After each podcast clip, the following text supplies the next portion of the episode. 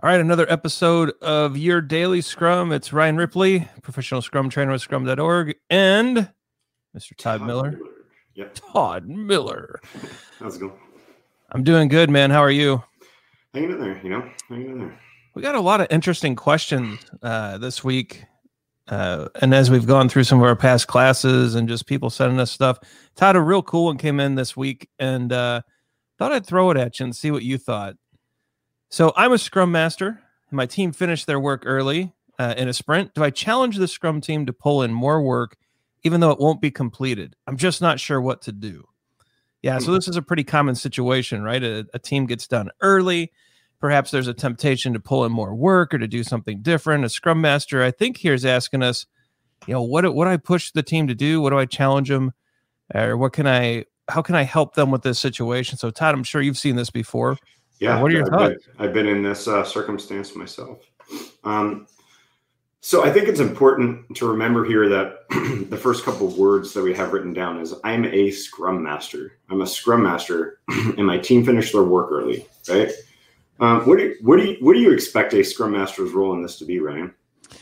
So I would expect. So if I'm the scrum master here, I would first and foremost try to get the team to celebrate.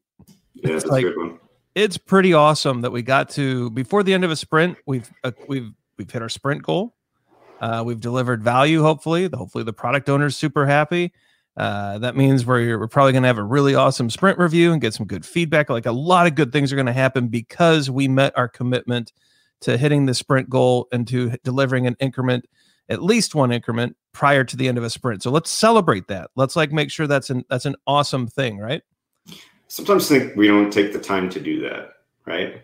We don't take the time to celebrate enough, and I think it makes everybody feel good. And um, so, yeah, I think that's a great that's a great one. Yeah, I think the other thing that I would do is ask the product owner and developers what makes sense to do next. I'm not sure as a scrum master, it's my role to challenge the team to take on more work or to clear out tech debt uh, or to do some product backlog refinement uh, before the next sprint. I think the product owner and the developers need to sit down and decide what can they do with the time that they have remaining to set themselves up for success whether that's success in the next sprint, whether that's technical excellence, whether that's some analysis on work. And so, dear Scrum Masters, I'm not sure this is our call. I actually Yeah, think I couldn't- Scrum team. I could not agree more. And when you first popped the question up there, that's the first thing that came to my mind as a scrum master. So, as a scrum master, it's not your job to push work down onto the team. You don't own the budget either, right?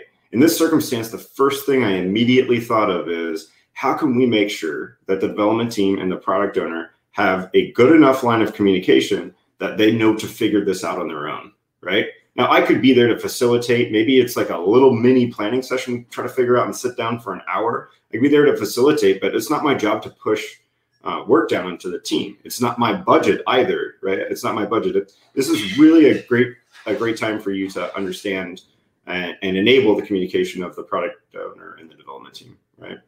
That's what Yeah. I thinking. Couldn't agree more. And so, fun question. It's one that we get quite a bit. Glad it was sent in this week.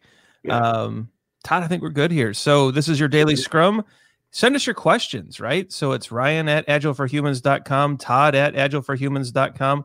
We'd love to take your questions. And uh, who knows, maybe yours could end up on the next show. But for right now, it's Todd Miller, Ryan Ripley, your Cheers. daily scrum. Thanks for the questions. We'll uh, see you next time.